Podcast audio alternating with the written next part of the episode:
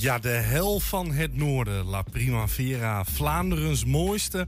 La Doyenne en de koers van de vallende bladeren. Voor mensen die het niet weten wat dit voor namen zijn. Ja, dit zijn de bijnamen voor de vijf wielermonumenten. Eendaagse wedstrijden die de langstlopende geschiedenis hebben in de sport. Parijs-Roubaix, Milaan-San Remo, de Ronde van Vlaanderen, Luik-Bastenaken-Luik en de Ronde van Lombardije staan beschreven in het boek van Roy Schriemer. De Hengelo werkte mee uh, met het boek Koningen van de Wielerklassiekers. Waarbij ze de geschiedenis van die vijf grootste koersen uh, ja, eigenlijk beschreven. En Roy is bij ons. Goedemiddag. Hey. Wat is jouw liefde voor dit soort wedstrijden? Ja, het is toch een beetje het hele voorjaar leef je een beetje toe naar, uh, naar, naar het moment van, van april eigenlijk. Alles is een soort opmaat. Je bent al enthousiast aan het begin van het seizoen bij uh, de Ster van Besserge of uh, de Omloop Nieuwsblad. En op een gegeven moment krijg je dan ja, die opmaat van die klassiekers, Milaan Remo. En dan gaat door tot Luik Wassenaken Luik. Dus dat is, ja, het heeft de spanning van elke week. Heel vaak dezelfde hoofdrolspelers. Ja, want daar komen we zo meteen even op, -hmm. over, over, over die wedstrijden zelf. Maar eerst even, wat maakt een wedstrijd nou eigenlijk een monument?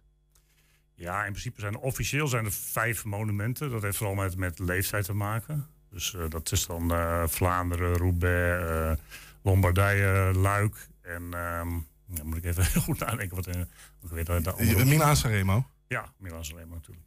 Uh, dus, uh, dus dat zijn de vijf die, uh, ja, die, die, die zijn zo aangeduid ooit. maar je hebt bijvoorbeeld nu de Strade Bianca. Dat is eigenlijk een prachtige wedstrijd. Die is helemaal nog niet zo heel oud.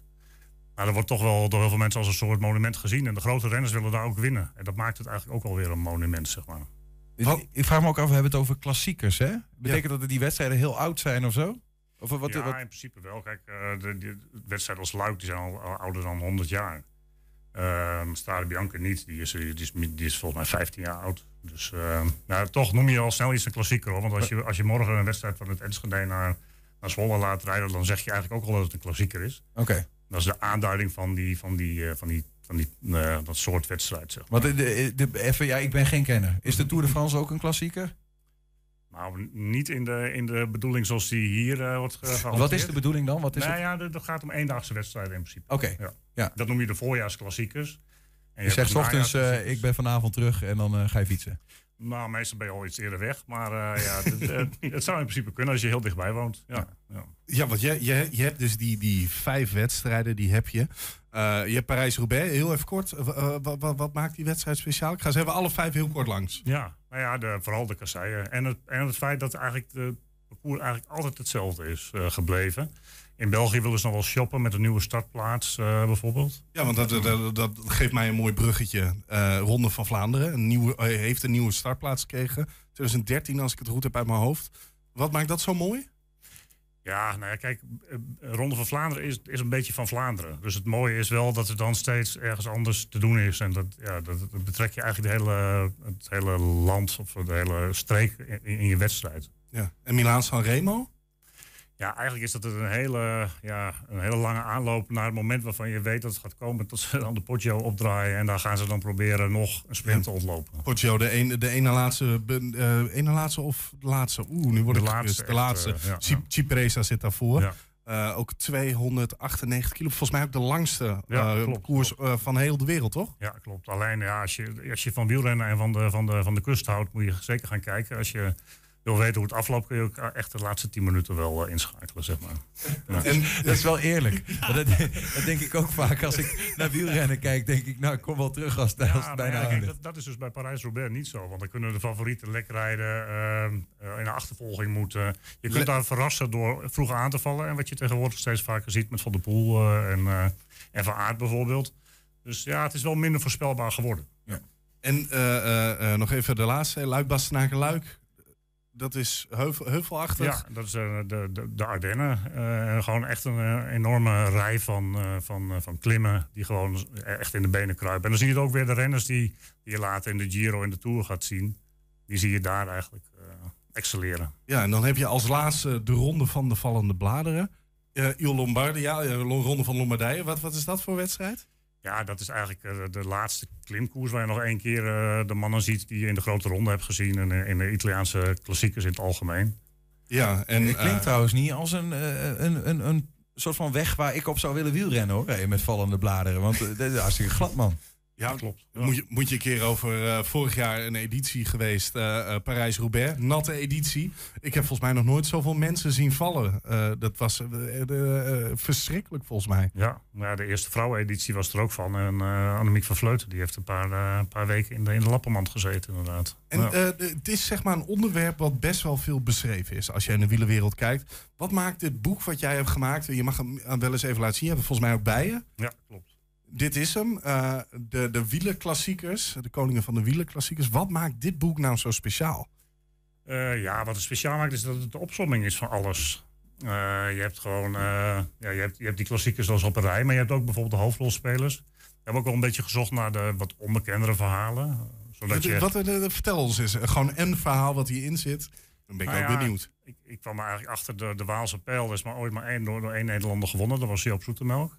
En uh, hij, bijna had hij niet gewonnen, maar hij reed verkeerd op het allerlaatste moment. Uh, verkeerd? Ja, ja. En hij hoorde dat eigenlijk omdat hij, werd, hij werd altijd uitgejoeld in die tijd door, uh, door de Belgische supporters, omdat die allemaal voor Eddie Merckx waren. En hij hoorde opeens geen gejoel en geen gescheld meer. En toen dacht hij van, hé, hey, die klopt iets. en, en toen keek hij om en zag hij zijn ploegleider gebaren. En toen keerde hij om en won hij toch alsnog de wedstrijd. Maar ja, het was eigenlijk aan de zijde draadje. Of we hadden nooit een Nederlandse winnaar gehad in de Waalse Pijl. Ja, want, want uh, uh, je, je, zegt hier Waalspel, die is, is, niet bij die vijf nee, monumenten. Hij staat wel in het boek. Maar uh, je hebt ook bijvoorbeeld de Amstel Gold Race, dat is de enige Nederlandse klassieker. Waar, waar, waarom heb je die er ook nog in meegenomen? Ja, ik bedoel, als Nederlands boek hoort dat er ook wel een beetje bij. En ik moet zeggen, de afgelopen jaren is, als je ziet wie er daar winnen, met, met Van der Poel, met, met Van Aert en Alaphilippe die daar probeert te winnen, heb je daar toch wel wat de grote namen die eigenlijk op die andere zondag in, in april ook gewoon uh, willen winnen. Dus ja, hij hoort er ondertussen wel bij. Maar hij is niet zo oud dat hij echt een monument heet te zijn. Nee, want de, de, je, je, hebt dus ook uh, andere wedstrijden ook nog. Uh, even Parijs Tours zit er nog in. Waalse Pijl wordt er nog in benoemd.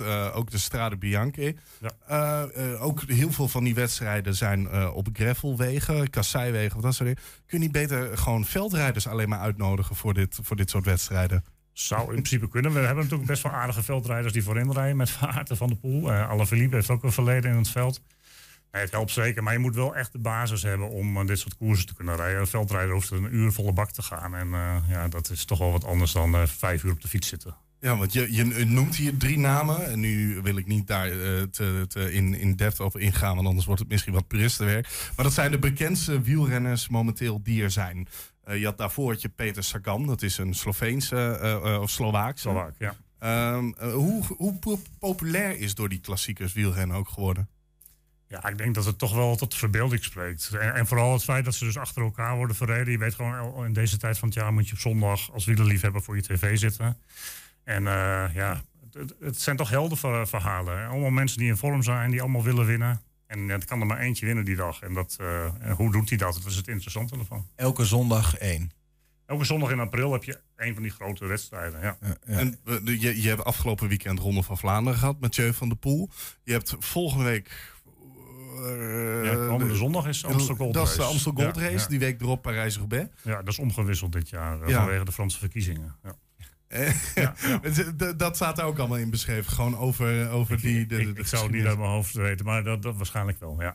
ja. De opbouw is in ieder geval zo zie ik dat, dat je dus in de, in de eerste instantie de, de, de wielerklassiekers uh, beschrijft. Dus al die, uh, nou, dat is een stuk of tien of zo. Dus ik, ik ben geen kenner. Hè? Mm -hmm. en, en daarna komen dus al die mensen die daar heel goed in waren en het rijden daarin. Bijvoorbeeld Mathieu van der Poel staat erin. Staat Joop Zoetemelk er ook in? Ja, die staat er ook in. En, en uh, onze eigen uh, Twente Henny Kuiper dan? Ja, nee, die staat er zeker in. Ja, ja, en, als je dat boek hebt maakt, ga je dan ook bij die mensen langs om echt de verhalen los te peuteren die niemand kent? Nou, nee. Maar ja, je hebt natuurlijk best wel, wel veel mensen gesproken. Ik ben al uh, een tijdje wielerjournalist, maar ik heb niet iedereen gesproken hoor. Ik heb, uh, ik heb voor dit boek ook wel, wel dingen moeten lezen. Uh, ja, die, dingen tegengekomen die ik helemaal niet, niet wist. Wat ook wel weer leuk is om een keer mee te maken. En wat, wat is daar een van de absurdste dingen die jij tegenkwam dat je dacht dat ik dit niet weet? Oef, ja, nou, ik, ik, begreep, ik, begreep, dat ooit in Parijs-Roubaix er gewoon twee winnaars waren. Omdat de kopgroep uh, verkeerd werd gestuurd. Die ging niet de baan op, maar die ging, dus kwam de straat ernaast uit. En degene die won, die hebben ze gehuldigd. Maar ook degene die daarna alsnog de baan opkwam in dat kopgroepje. En die wedstrijd weer won. De, de baan opgaan? Ja, je hebt een wielerpiste op het eind uh, van Parijs-Roubaix. En dan, uh, ja, daar, daar wordt gesprint. Dat hoort erbij. Nou, kijk eens aan, dan weet je dat dus ook. Want ik weet niet of we de tijd hebben voor één aandacht. Want Parijs-Roubaix heeft de, de bijnaam Hel van het Noorden. Weet je ook waarom dat is? Ja, dat heeft ook wel met het parcours te maken. Met, eh, met de gaten in de weg, eh, de pech die je daar kunt krijgen. Ik bedoel, eh, er zijn heel veel renners die het ook niet durven rijden als ze daarna nog grote koersen willen, willen fietsen. Want ja, een kans op een breuk is enorm groot. het wegrecht ligt er echt heel slecht bij. Ja, daar, daar, daar, moet je ook voor, gebouwd zijn. Als je bijvoorbeeld Annemiek van Vleuten bent, zoals vorig jaar, die, veel, die was veel te licht, die stuitte over de stenen. Ja, dat, zoals Niels kan prima. Ja, nou, als ik het zo in moet schatten wel. Maar uh, dank je. je, nog, je, hebt nog een dag of tien. Dus, ja, nou, um, uh, tot die tijd kunnen we ons uh, vermaken eventueel met, uh, met je boek. Hè? de Koningen van de Wielerklassiekers. En Julian, ik weet niet of je dat al weet, maar we, hebben, we vallen met de neus in de boter vandaag. Nou. Want, want ook deze mogen we weggeven. Ja, ja. kijk Roy mij even aan voordat hij zegt van... Oh, um, en dus Laten we daar even een, een mooie vraag uh, over bedenken. Hè? Wie won, daar, kun je, daar ga, ik, ga ik mij over verbuigen. Ga je overbuigen? Gooi het op, op Facebook en dan, uh, dan uh, kun jij het boek dus winnen. samen met de kaarten van, van de, de uitreiking van de Wilming, Willem Wilmingprijs. Ja, dat doen we al twee aparte acties. Ja, dat doen we twee aparte. Maar er valt dus veel te winnen deze aflevering. Ja. Roy, Schriemen, dankjewel. en nou ja, ben benieuwd. We, we, kunnen het boek overal gewoon nog kopen. In iedere boekhandel. Ja, ik vermoed dat ze er nog gewoon liggen. En anders wel bij de online boek, boekwinkels. Ja. Kijk eens aan, Roy Schriemen, dankjewel. En uh, veel plezier nog deze laatste weken van het klassieke vo ja, voorjaar.